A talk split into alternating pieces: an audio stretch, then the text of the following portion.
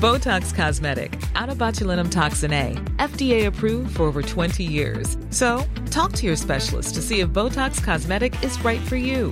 For full prescribing information, including boxed warning, visit BotoxCosmetic.com or call 877-351-0300. Remember to ask for Botox Cosmetic by name.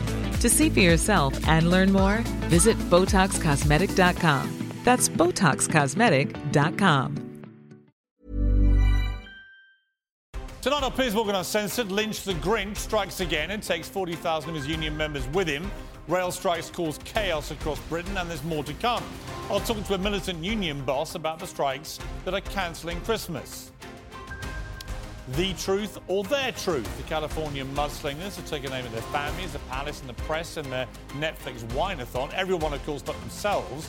Tonight, the reality star who had a fling with Prince Harry reveals to me how she's now been airbrushed from his history.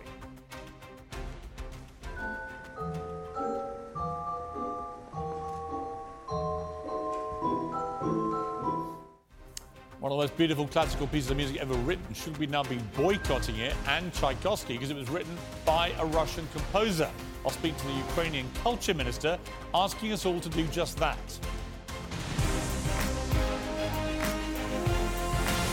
Live from London, this is Piers Morgan Uncensored. Well, good evening from London. Welcome to Piers Morgan Uncensored. Britain isn't feeling very festive this Christmas. It's more a case of no, no, no than ho, ho, ho. Feels like we're living in a country in constant decline. War in Europe has brought tragedy to our doorsteps and rocketing bills to our doormats. Families are being paid to turn off their power just to prevent blackouts. Millions of people can barely afford to keep it switched on in the first place. Eye watering inflation is taking more money out of people's pockets with every passing month. Supermarket prices are soaring, just as we're sucked into what could be an historic recession. Now, austerity is looming, compounded by a mismanaged Brexit that's bringing disasters rather than dividends. And far from providing answers and leadership, our politics is paralysed by perpetual chaos. Five education secretaries, four chancellors, three prime ministers in a year. The Conservative Party's been in power for 12 years, and even to many of its own supporters, it now looks punch drunk, out of ideas, and on the ropes. And as a result, trade unions can smell blood like vultures around a rotten carcass. And with a wave of winter strikes worse than anything we've seen in many decades, they're trying to land a knockout blow. Mick the Grinch Lynch of the RMT is the flag bearer for Britain's Strike Chaos. 40,000 of his rail workers are walking out this week. He refused to be interviewed by me today, as he has done for many weeks. Uh, following a series of cantankerous car crash interviews he conducted this morning, we found out why he's got so camera shy. You are robbing them of their income for the coming year. Many of them are saying they're going to go bust. Well, we're not targeting Christmas. This it isn't Christmas yet, Richard. I don't know when your Christmas starts, but mine starts on Christmas Eve. We understand the anger that's caused by the disruption of the of the stoppages, of course. Um, but we are getting a lot of support from the public. We continue to get messages. People continue to visit our picket lines. And what businesses ought to be asking the government is why are they subsidising this strike? You're just parroting the most right-wing stuff that you can get hold of on behalf of the establishment. And it's about time you showed some partiality towards your listeners and to working class people in this country. Because a lot of working class people have been directly impacted by these strikes. Mick Lynch hasn't got any answers. It's not right wing, it's not an establishment cover up. Public support for these strikes is evaporating because people are angry. And they're angry because it feels like Britain is falling apart and we're all being held to ransom now by these union bosses. Nothing seems to work anymore. Bus drivers, postal workers, nurses, highway controllers are all set to strike this week. The army is preparing to cover border security at airports. Taxi drivers could be used to cover ambulance strikes over Christmas. Britain has become a paralysed laughing stock, and we all deserve better. We've had enough, haven't we, of all this chaos, of this decline? We've certainly had enough, I think, of the people who have been putting us in this position. And it's time as a country we started fighting back. Well, in a moment, I'll speak to the former Assistant General Secretary of the RMT, Steve Hedley, uh, because the current one won't come on. But first, the boss of the Public and Commercial Service Union, Mark Serwotka, which represents border force workers who are striking over Christmas. Mr. Serwotka, just before I came on air tonight, um, interesting development in the nurses' strike. Where the UK's chief nurse has actually challenged now the position of the RCN, the main uh, nurses union, warning that patients' lives are being put at risk by these strikes, which are being planned by nurses. That is the first, I would say, dramatic uh, example of a workforce now realizing the dangers of these strikes. What do you say to that? Well, I'm not, I'm not here to talk about the health service, Piers, other than to say I fully support the right of all nurses to take industrial action, as I do all workers, because the blame for all of this should be squarely laid at the government's door. They've caused the cost of living crisis. They've doubled our mortgages. They've sat back and done nothing. And what we're doing in trade unions now, when members of our unions are voting, in my case, with an 86% majority to strike, is saying we're going on strike because it cannot be right that the government is cutting everybody's pay in real terms and we deserve a decent pay rise. Okay, you say you don't want to talk about nurses, but what the chief nurse of this country is saying is that if this industrial action happens with the nurses, and I accept it's not your direct responsibility, but if it happens, if they go mm. on strike, she is worried that patients' lives will be put at risk. In other words, people may die. Are you comfortable with that? That industrial action could lead to people in this country dying? Well, I put the blame squarely on the in the in the government's court because the nurses' leaders have made it clear they would not proceed with industrial action if the government agreed to talk about their pay. That's an entirely reasonable position, and the people who are worried should be contacting Rishi Sunak, Jeremy Hunt, and Steve Barclay. They have the power to stop all of these strikes by being prepared to negotiate on pay. They should do that in the health service. They should do that for the people I represent in the civil service. 40,000 of whom, by the way, Piers, are using food banks, 45,000 of whom who work for the government claim in work benefits because they are the working poor.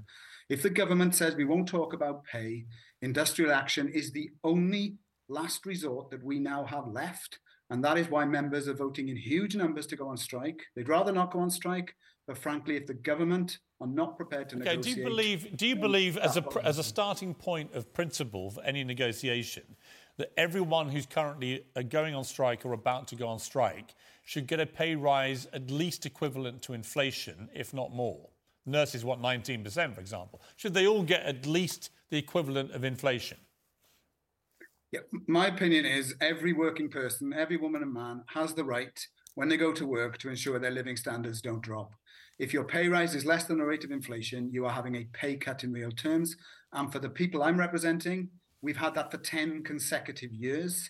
Now, with this cost of living crisis, the 2% we're being given when inflation at 11% is not only the lowest pay offer anywhere in the economy, it is frankly absurd. And the government know that, and that's why the industrial action is taking place. You see, I think it's perfectly possible to have a lot of sympathy for everyone is going on strike because cost of living crisis is very real and is really impacting people. It's also possible to see there is clearly a joined up, concerted effort now by union leaders to get together to bring this government down.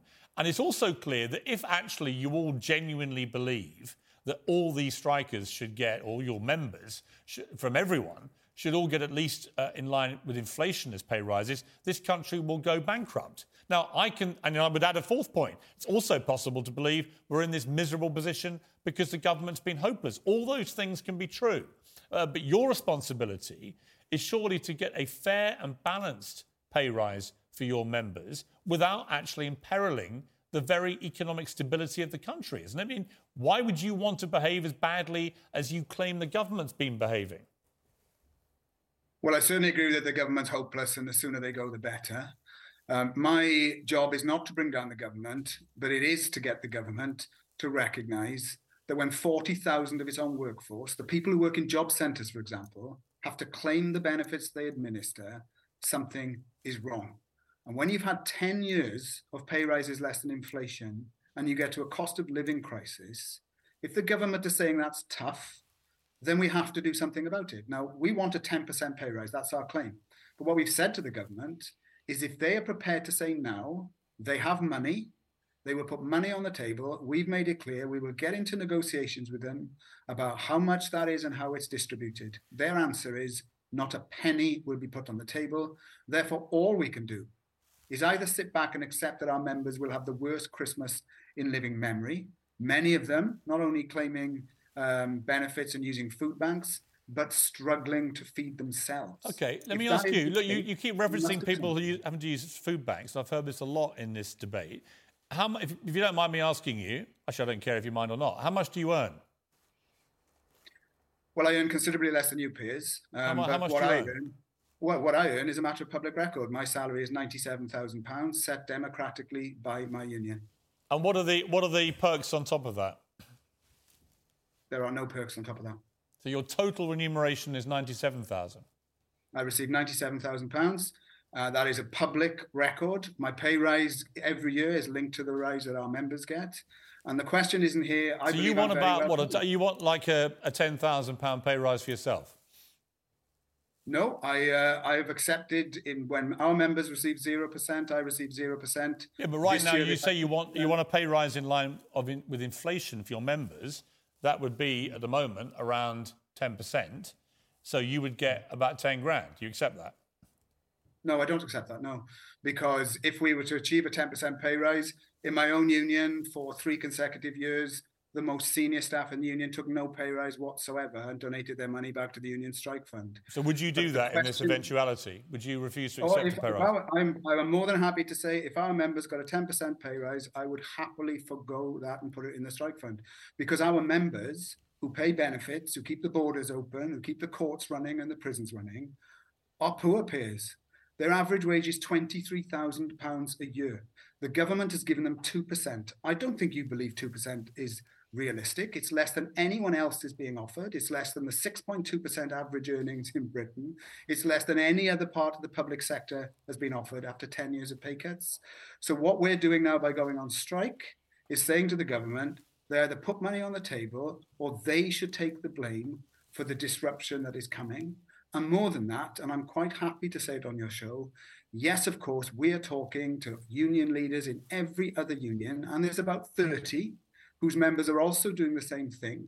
Because if the government is the cause of everyone's problems, then it's only right that we work together to try to get the government to see sense. Okay. And I believe civil servants deserve a pay rise, but so do rail workers, train drivers, lecturers, postal workers.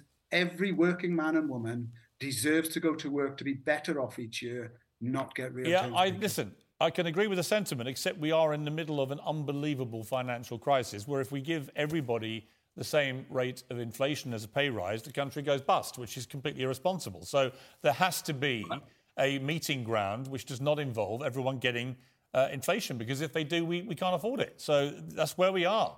And it can be down to incompetent government, it can be down to everything. But I just don't think the union leaders holding out for that as their yardstick are doing the country any favours either. But I've got to leave it there. Well, I, um, thank, no, I I've think got to you leave it there. that every well, every union leader's made it clear they'll get into talks if more money is on the table and the government Okay. can afford it. They Mr. craft the Serwotka, I've heard you loud and clear. I appreciate you joining Thank me. Thank you very much indeed. Joining me now is the former Assistant General Secretary of the RMT, Steve Hedley. We wanted to have the current one, uh, Mick the Grinch, but he uh, was not available.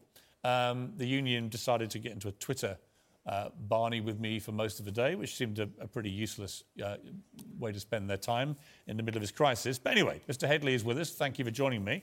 Um, currently, the RMT is paralysing the country. Why? Well, quite simply because the pay offer that's been made over two years, it's uh, 5% this year and 4% next year, is in real terms a 12% pay cut because inflation's 12% this year and at the very best is forecast to fall to 8% next year. It could be higher than 8%.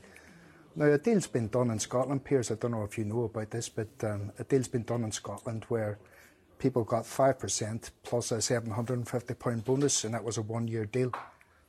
And uh, there's going to be no job cuts, and there's going to be no extra shifts work, extra nights, or extra weekends. So that's uh, why the RMT are basically out there having this uh, battle, uh, which I fully support. They're out there defending jobs, defending safety on the railway, and demanding uh, that people catch up with the inflation that's been driven by excessive profits, been driven by oil prices, been driven by food prices. It's not been driven by wages. And people need a pay rise. Do you think the negotiations between union leaders and the government should be done in a civil way? Well, I would hope so, but I mean that takes two to tango, doesn't it? I mean, I think that um, when when you've got ministers making it clear that they've they've not got anything to offer, uh, but they're still, you know, uh, trying saying that they want talks. Well, what is the point in having talks if you've got nothing to offer? Surely the point of having talks is to reach a compromise. Now, I think that um, they, there's been eight weeks now when the RMT hasn't been on strike. That time could have been used productively by the government to get round the table. I mean, I, I think a deal in Scotland is a, a, a terrible deal, by the way. Uh, that's my personal opinion, but our members accepted it, and I accept that. So if it's good enough for people up in Scotland, why is it not good enough for people down here? And I would kind of reiterate Mark's point about the, the nurses. These are people that haven't been on strike in 106 years. And the government are even refusing to talk to them at all about pay. Now, all this happens in Scotland is the Scottish government, and I'm no fan of the SNP, but the Scottish government said, we'll talk to you about pay. And they called the strike off. If you're, I let think me ask you this, though. right, but that they- the reason I asked you about civility, you know, you want to get in the room with people. Hmm. I accept you're not the leader anymore, uh, but you were suspended by the RMT because you said, and I remember you doing this, and I remember feeling incensed when you did it, that you would throw a party if Boris Johnson died of coronavirus. Why, if you're in the government, would you want to get yeah, in the well, room? I wasn't. Well, you did say that. Why would you? Why would you want to get well, in the well, room if you're the government with I, I people wasn't, that, I wasn't involved in any dead? phone hacking, Piers, and I wasn't a, I wasn't a serial adulterer, Piers. And so, if you're going to play the moral guardian, I think you I'm want not to playing uh, any moral guardian, Mr. Hedley. I'm asking take, you. Take the log, I'm take the log you- out of your own eye. Take I'm the log out of I'm your own simply asking you Before you look at the if you think in it's. If you, I'm simply asking you a question. I So know this you- is your you technique come on- with all you come on here, who ask you you. come on here- I'm asking you a question. You come on Um, here making childish jokes about Mick the Grinch. Yeah. And you talk. I'm about asking you whether you think it's You're right an and absolute proper disgrace. to get people You're into like a a room 16-year-old who said you wanted Boris Johnson to die of coronavirus. Well, I'm not. I'm not in the room. I'm gone. I'm not there. Mm. Mick Lynch hasn't said that. But you were suspended, So, and that shows back- an the way, attitude back- of back mind, your doesn't it? It shows an attitude of mind. Well, back to yours. Back to your serial adultery, Piers, which has been well documented. Back to the allegations of phone tapping. Who are you to play the moral guardian? I'm not Can the one leading the this country where I was into a crisis this we- winter. can You are. You and your team. Well, well, neither am I. And the clue, the clue is, and right, the so ex. I've Assistant seen you do this with people before. Piers. We, the ex. we know what Yeah. you know. You like to play whataboutery. I'm simply asking you, what does it say about the state of mind well, of people running these unions if you were suspended by the RMT for literally wishing Boris Johnson to die of coronavirus? I'm simply asking you whether you think I that is I the right way I for didn't wish he union bosses die, to behave. But there, but there, there we go. Well, I don't think it's right that uh, highly paid um, reporters such as yourself, serial All right, you're not going to answer the question. People have All been right. involved allegedly. Thank you very much, Mr. People Hedley. been I appreciate you joining in me. phone tapping. Try answering a few questions next time yourself. Coming next is The Palace braces itself, the next instalment of Harry and Meghan's Netflix series. I'll talk to the reality star who had a fling with Prince Harry and says she didn't recognise the party prince she once knew.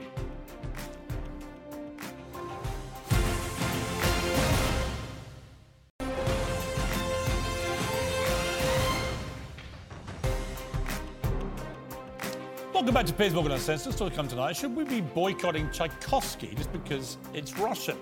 I'll talk to the Ukrainian culture minister who says the West should boycott all Russian culture until the end of the war.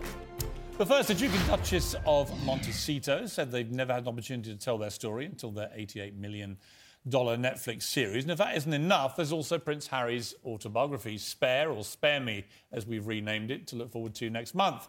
Well, far from not having the opportunity to tell their story, I don't think anyone else in history has had more opportunities than these have done, each time for vast amounts of cash. But how accurate is their truth?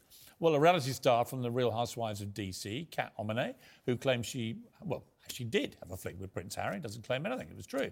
Says she's been whitewashed from history and doesn't recognise the party prince she once knew. Kat joins me now, along with royal correspondent of Vanity Fair, Katie Nicholl, and Fox News contributor, Geraldo Rivera. Welcome to you to this uh, stellar panel, I must say. Hey, Piers. Um, and thank you, uh, Geraldo, for joining us from across the pond. I'll come to you in a moment. Kat, I want to talk to you because this book that's coming out, Spare, is supposed to be Harry's story. But I suspect we're going to get a very sanitised version of anything which is awkward for him. And it'll just be more of what we've been seeing now for the last year and a half, which is just constant attacks on his family and the media. or a total snooze fest. Right. I mean, you know, the, the, but the title, I love the title. I think it's a great title. But, you know, how much he's influenced about how he wrote it and what's in it, who knows? You were 34 when you met a young 21 year old Harry. Yeah. So a bit of a, a Madonna situation going on there. Really? Well, she likes the toy boys, doesn't she? well, yeah, I yeah. I was, I was criticised because I didn't really care about age. You had a little fling with him. Uh, it was well documented, and we got pictures of you there. What was he like then, as a young guy? Just really, really, really funny, total gentleman, totally down to earth, normal. And Did he um, carry any of this enormous baggage, which he now appears to have all the time? Because he seems just completely miserable. he did at the time.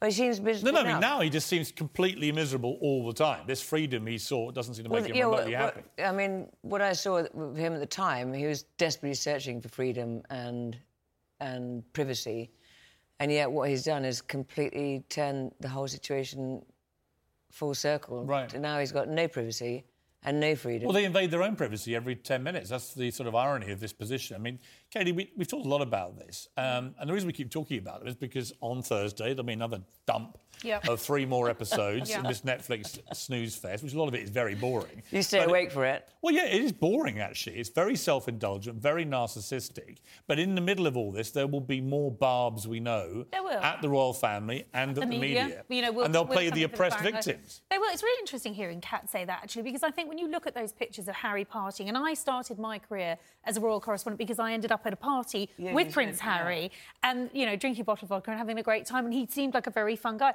But it's interesting hearing you say that he seemed like someone that sort of wanted to, to hide away from from the media, who wanted to have his private life, and I think. That is a massive contradiction in, in all of this. But as I unpick his, his complaints and this resentment, and it, it's bitterness. At the heart of this is bitterness about the institution, bitterness about how he's portrayed in the media. And I think now that he's actually named William in this latest trailer, and I think clearly William and Kate and, and the, the mm. Sussex's relationship with William and Kate is going to come under scrutiny.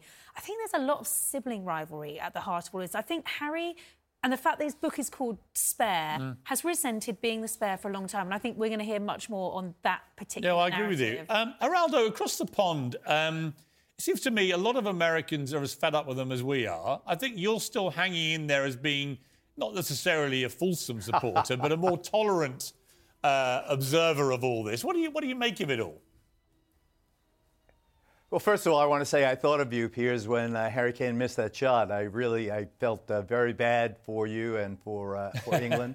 Uh, Thank you. You know, in terms of the the Netflix uh, documentary and Harry and Meghan, uh, you know, and their participation and you know their their ongoing soap opera, I really do feel for them, and I think that the vitriol being heaped on them. The, the scorn is so snobby and snotty. It's having absolutely the opposite effect. I believe that they are generating some sympathy now, not because of what they're doing on the Netflix show, as much as reaction to the British tabloids and this incessant, uh, constant, uh, you know, criticism. There is no doubt in my mind that uh, they are they are telling the basic truth. Maybe there's a you know a shot here that should not have been used, a stock footage, a footage of photo, uh, photographers and so forth. But I think the general truth emerges. They seem sincere. They seem beleaguered. They seem Geraldo, in I many cannot ways uh, believe what I'm you know, hearing. I've got to be honest with you. You are one of the people I most respect in American television news. You're a hard-bitten journalist. You're a war correspondent,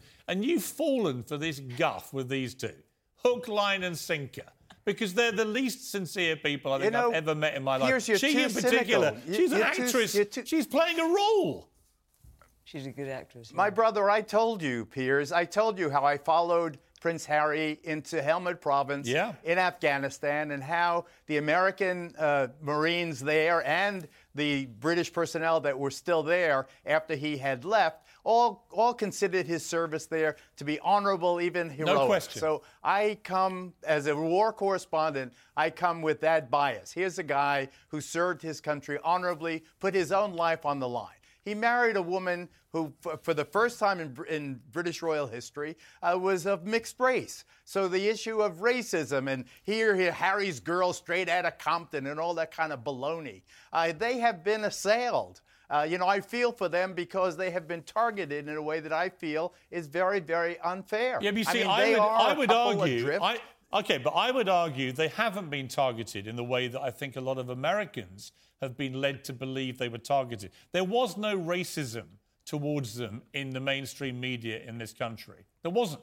The, papers here were euphoric about this The. Daily Mail, the Daily Mail just did 20 pages on the Netflix document. 20 Right. pages. Yeah, but I mean, that's because. obsessive. Yeah, but that's because. this is obsessive. Yeah, but Geraldo, that's because these two, these two sought freedom and privacy in America, and all they've done since they got there is cash in on their royal titles afforded to them by an institution they despise and are trying to ruin, and they're making hundreds of millions Well, of I dollars certainly don't constantly despise- trashing I their family.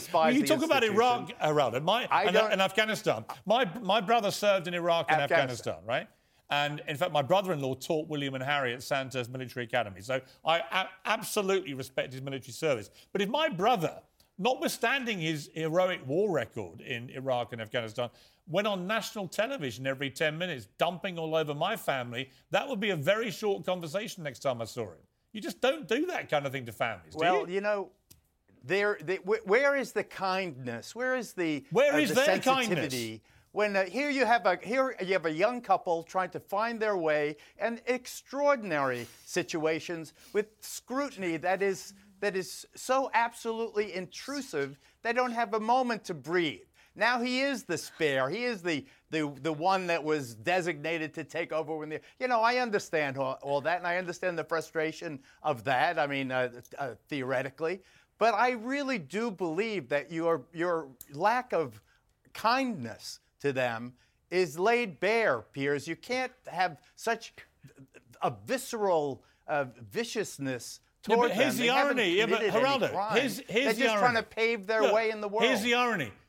My response to them is driven by their serial unkindness and viciousness to the royal family and their deliberate attempts now to not only attack their family, who is a beloved family in this country, but to actually destabilise and potentially bring down the British monarchy. And as a monarchist who loves the royal I family think that and the that's, that institution, I preposterously think it's their, it's their unkindness. They're not going to bring down the British monarchy. Well, it might, actually. They're not going to bring might. down the British monarchy. It might. They, they, they will not. How, why? What I'll tell you mechanism why. will I'll tell you why, because they're this, uh, this centuries-old institution? Because their constant framing of the royal family as a bunch of nasty, callous racists is beginning to hit home in America. It's hitting home in the Commonwealth. People are believing this. They're not producing any actual evidence to support the racism claims I- or the I- I- all the other mental health when you claims have a so the headline the headline literally read harry's new girl almost straight out of compton Right. Right come on piers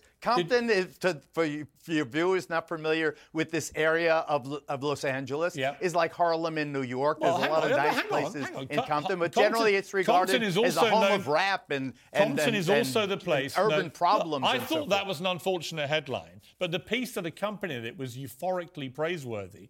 And the truth is, she comes from an area about five, six miles from Compton, and Compton produced, as far as the British audience is concerned, produced Serena and Venus Williams. So they wouldn't see it in a particularly negative way. They think, oh, that's the place But even the Williams even, sisters even come making from. your even speak.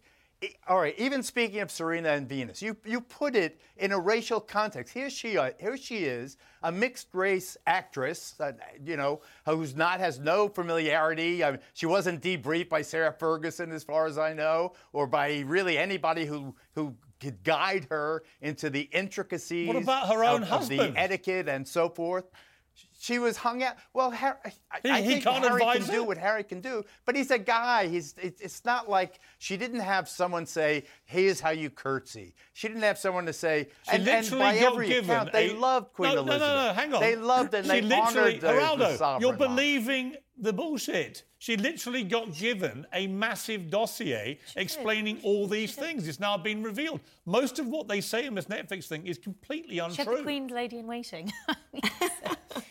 Yeah, if you can't She had have the, this. she had the on, Queen's well, lady. it seems well, she had to the Queen's me Let's lady. go back to Geraldo. Hang on. Geraldo, just finish that point.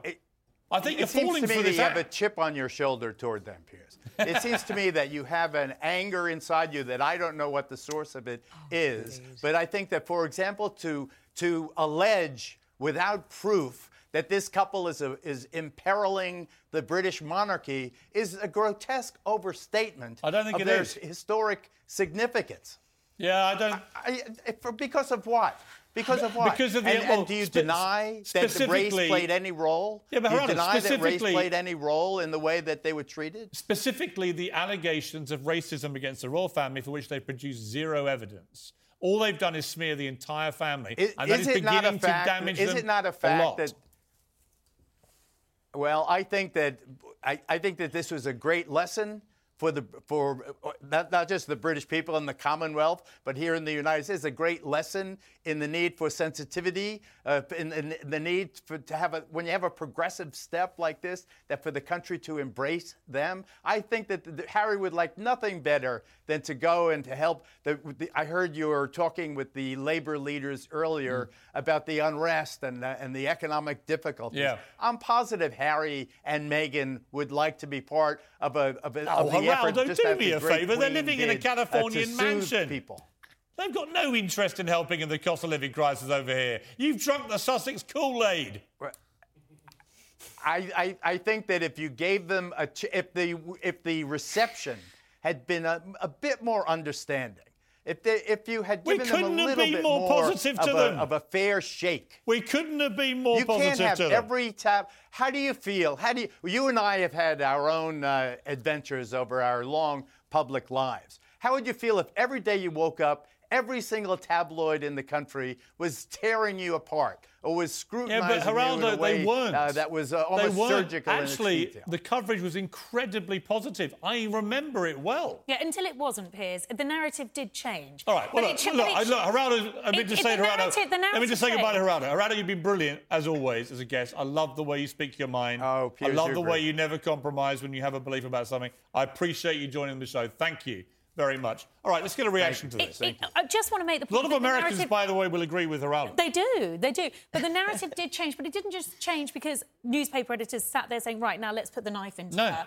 It changed because their behaviour changed Yes, for the they worse. became a bunch they of became rank very, hypocrites. They became very hypocritical. Preaching about the environment, Absolutely. using private jets, preaching about poverty, throwing half a million dollar and baby showers. Way, and by the way, they've made some pretty damaging allegations in this if the trailer's anything to go by. I mean, the idea that, you know, the palace were briefing against them. Well, I know from my experience covering this beat for a long time that their press aides were doing everything they could to keep those negative stories out. I'm, you know, they were. So that's a, there's there's potentially quite damaging allegations in all of this. And, and you know, Geraldo mentioned proof. Well, are we going to see any proof? Are we going to see any evidence we're from them over the next three We're not. Um, Cat, what, what are your thoughts now? I mean, if you bumped into Harry, what would you say to him? I just don't know whether I'd actually even recognise him anymore. I mean, Has I, changed I, so no, much? I, I mean, personality-wise, because when I watched him like with the show, I just thought, wow, it's, just, it's almost like, and my mother will really hate me for saying this, but it's almost like she's got like a spell over him, Hmm. and um, that's why I don't recognise him because he used to be so like down to earth and normal, and and there's so so Hmm. little of him I actually recognised. Of, You know, Joanna Lumley has come out with an interview with the Times in which she says that she's horrified by the. way She talks about women specifically, but I think it can extend to men as well. That you can become too much of a victim. You start to celebrate victimhood. You lose a strength, and she believes that this generation is losing the strength of previous generations. She was talking about women, Yeah. but I think it applies to men as well. That there's an almost a celebration of playing a victim.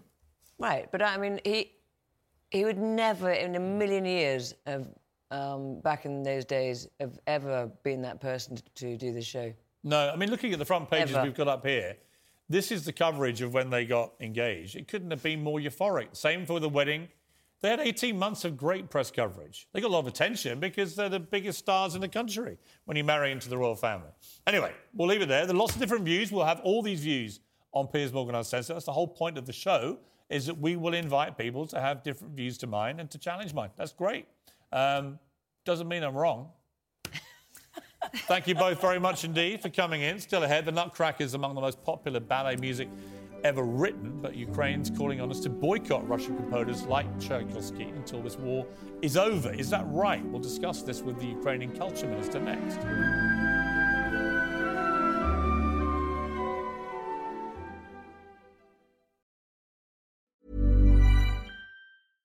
Ryan Reynolds here from Mint Mobile. With the price of just about everything going up during inflation, we thought we'd bring our prices down.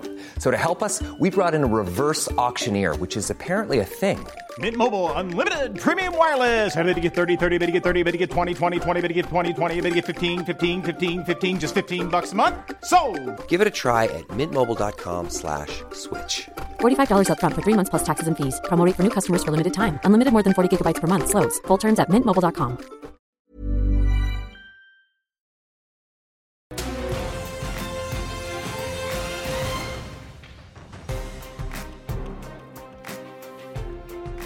Moment, I'll speak to the Ukrainian culture minister about what he wants us to do, which is to stop playing music by Tchaikovsky and other great Russian musicians, because he feels that that is a way of punishing Vladimir Putin.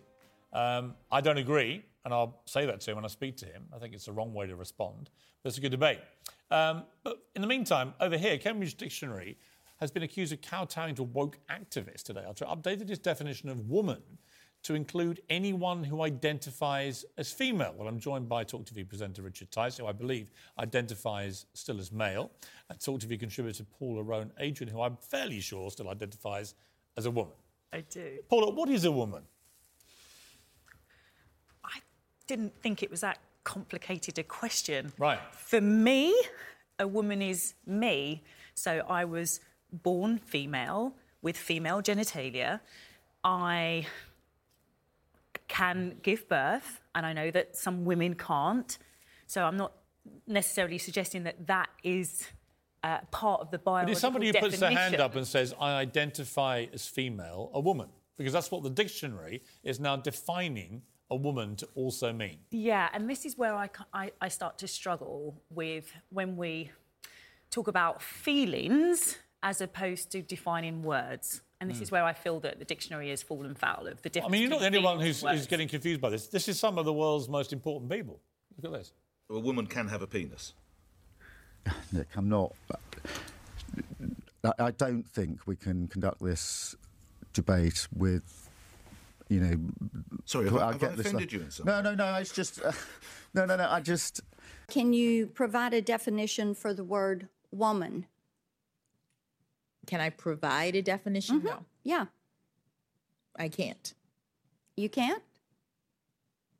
N- not in Okay. this context. So I'm not a believe the biologist. of the That woman who can't say what a woman is is now a woman on the Supreme Court of the United States, one of the most powerful people in the world. Richard Tice, it just feels to me like the world has gone completely mad when women feel too paralyzed to be able to actually enunciate what they believe a woman is for fear of the retribution that may come their way.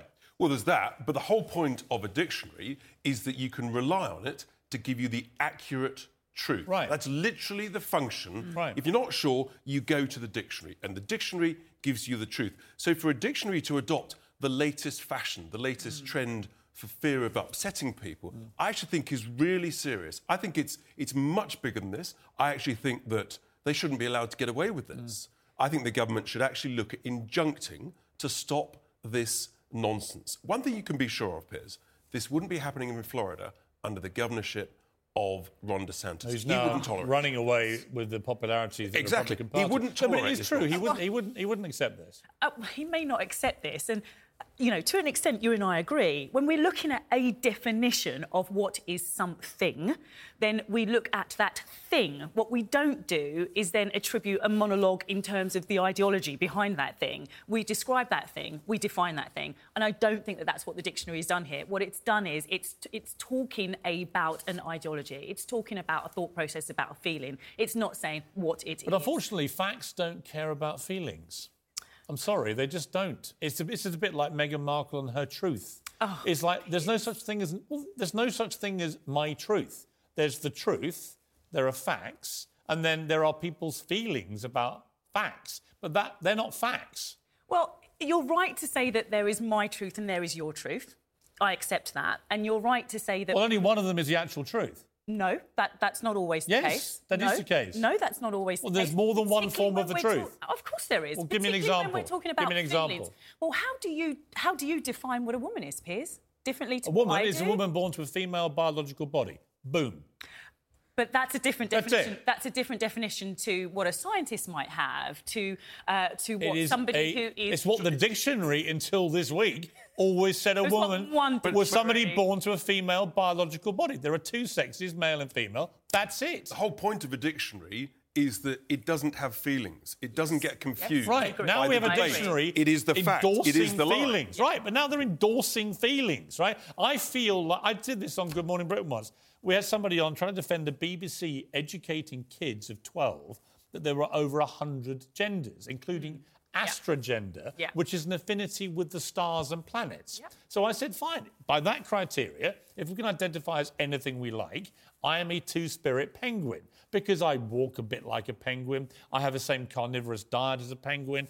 Uh, I think penguins are much beloved figures in this country. Again, a big tick in the box. So I had a lot of affinity with penguins, and I like to have various spirits, so I'm a two spirit penguin. All hell broke loose. How dare you mock self identity? How dare you say you're a two spirit penguin? Had I said I am an astrogender because I look at the stars and planets and feel all woozy, that would be the BBC's way of educating kids about what they can identify as. It is nonsense. It is nonsense to you. Yes, It's and to any- to and by the way, to most people. But it, but To it's- most people, it Paula. to most people. I'm not. I'm not sure that's right because you know we haven't counted. What what we're talking about and what I think you have to accept, Piers, and the people who want to shout at me and want to use Hmm. the word woke as as as as some kind of dirty word is you're not listening to those people. Well, woke used to be an awareness of social and racial injustice. It's still what woke, No, no. What woke is no, no. is. What woke has become for most of the wokies is a form of fascism, where they think if, if anyone disagrees with them when they come out with this nonsense about what a woman is, for example, they must be abused, shamed, cancelled, driven out of their jobs. And terrorise, as we saw with J.K. Rowling, who tried are you to, who I don't even like, by the way. She's always been damn rude to me, but on this, she's right. But why are you attributing the title of woke activist to those people? They're purely they're activists. because they Why call them identify normally activist? identify in their in their Twitter biography as woke and also hashtag be kind. They are the least kind people in the history of planet Earth. They're vicious. They're nasty. They're fascist. The very thing they like to pretend they hate most, that is what they are. They want to basically indoctrinate everyone to agree with everything they say. That's it. And I'm no not, deviation. I'm not going to disagree with you in Thank terms you. of. On that note, we'll go back to a little commercial break because Paula Runagent has finally agreed that I'm right about everything. We'll uh, finish. after We'll the break, should we be boycotting Tchaikovsky because he's Russian? Well, after a Ukraine minister called for the West to boycott all Russian culture to the end of the war. We'll discuss that after the break.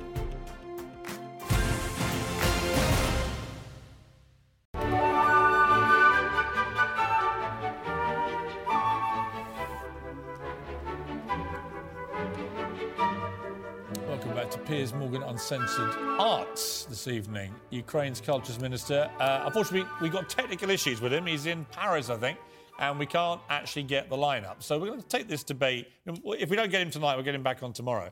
Um, Richard and Paula, it's an interesting debate, this. He's come out very strongly. He wrote a big piece in The Guardian. Uh, Alexander Tkachenko, he's Ukraine's culture minister, calling for all music by Tchaikovsky to be paused, saying that Putin sees Russian culture as a tool and even a weapon to attack liberal values, and has indeed, of course, destroyed many monuments of Ukrainian arts and culture. I feel uncomfortable about this, I've got to be honest. I don't think it's the right response. You can understand why he's saying it, why he feels it so deeply and passionately, but I don't think it is the right response. And the truth is, it's not actually going to achieve anything. What we've really got to focus on is, I think, actually what we've been doing pretty well, which is giving them the, the, the arms, the weapons uh, to fight like, like, like absolute Trojans. But, uh, but I understand his, his angst with, frankly, anything with the name Russian, the sense of Russian, and so you see why he's, I mean, why he's got himself there. we've heard this about sport, you know, and they have been punished, the Russians. They weren't allowed to, uh, to compete at Wimbledon, for example. Um, is in there a the difference between sport and cultural, you know, arts, for example? Is there a difference ideologically between a boycott of sport compared to Tchaikovsky? I can I can understand why you're uncomfortable, but I have to disagree with you because what we're looking at is the absolute desecration of not only a country and its people, but that include its culture and. All right, let me ask you a question. So when we illegally invaded Iraq in 2003, this country, okay, and we were with the Americans, would the correct response have been to that illegal invasion, which is what I believe it was, which led to the slaughter of a million people? Would it have been correct then to have boycotted all the music of the Beatles and all the music of Elvis Presley as a punishment? And if not, what's the difference? I could have understood if that's what the Iraqi people chose to do. And I could No, no, but unders- they, and if I they, could they, understood. if they come out and said, if, if, a, if an Iraqi leader come out and said, the world must boycott the Beatles and Elvis Presley, what would the reaction have been? I, I could have understood that, Piers. That's my answer. Of course, I yeah, could but I can tell you what the reaction would that. have been. Everyone would have said, forget it. And not I- happening. well, they may well have said dou- that, So the there's a bit like all the double understood it? standards over the uh, Qatar World Cup. There's immoral hypocrisy, I think, at bay here, right? But there's a big difference because if you're talking about current sporting teams, current sporting uh, personalities, Hmm. as opposed to someone from, from way back in history. So I, I think that, for me, is is the dividing line between the two. You've got you've got what's going on currently, and that's sanctions, and that's current boycotts.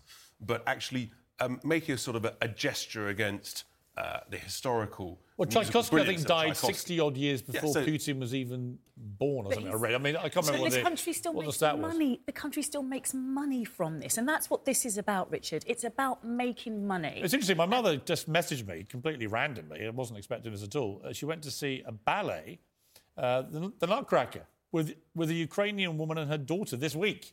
And she said she did cringe a bit when it was Darcey Bussell apparently introduced it. It was a ballet that obviously came from Russia. Uh, raving about the fact that it come from Russia. Mm. It did great with her. Mm. Mm. And maybe that is what a lot of people feel. Maybe people do feel, you know what? Actually, if Putin's desecrating art throughout Ukraine, destroying theatres, banning people from doing what they love, then why should we celebrate any form of Russian culture until this is over? I do understand And- it. and I don't really can- agree with the argument because I think it sets a very weird precedent, which we- we didn't adopt ourselves. But we can take McDonald's out of Russia. We can take Nike out of Russia. Mm. Then surely we should be taking Tchaiko- Tchaikovsky. Well, you mentioned, all right, you mentioned food. We just got time for Brooklyn Beckham's latest cooking lesson on American television. This is where he does a, I think it's a tuna and cucumber sandwich. Here's Brooklyn Beckham. So what he gets, he gets a bit of raw tuna. He puts a bit of stuff on it. He gets some a bit of egg. He gets some uh, cucumber, puts it in some sesame seeds, and then he puts it in a pan. And he calls himself a chef. now, it's a bit like identifying as a woman if you're not born to a female body. He might identify as a chef, but this is the kind of thing I knock up when I'm on my own at home, and I'm not a chef. Am I right? No. I I mean, you, Piers, come on, you just sound bitter now. This You is think a he's a young- good chef? I, I think he's a young man who is trying his best to help. If he wasn't called Brooklyn Beckham, would he be doing his tuna cucumber special on American television? But that's like saying if my dad wasn't a famous journalist, should I become a journalist? Piers, we all want to be able to follow in the footsteps of our parents. And- Richard? He's trying, but come on. I mean, you know what? He's trying. Actually, you can leave it there. He's trying. Good to see you both. Thank you both very much. That's it from me. Uh, keep it uncensored. Good night.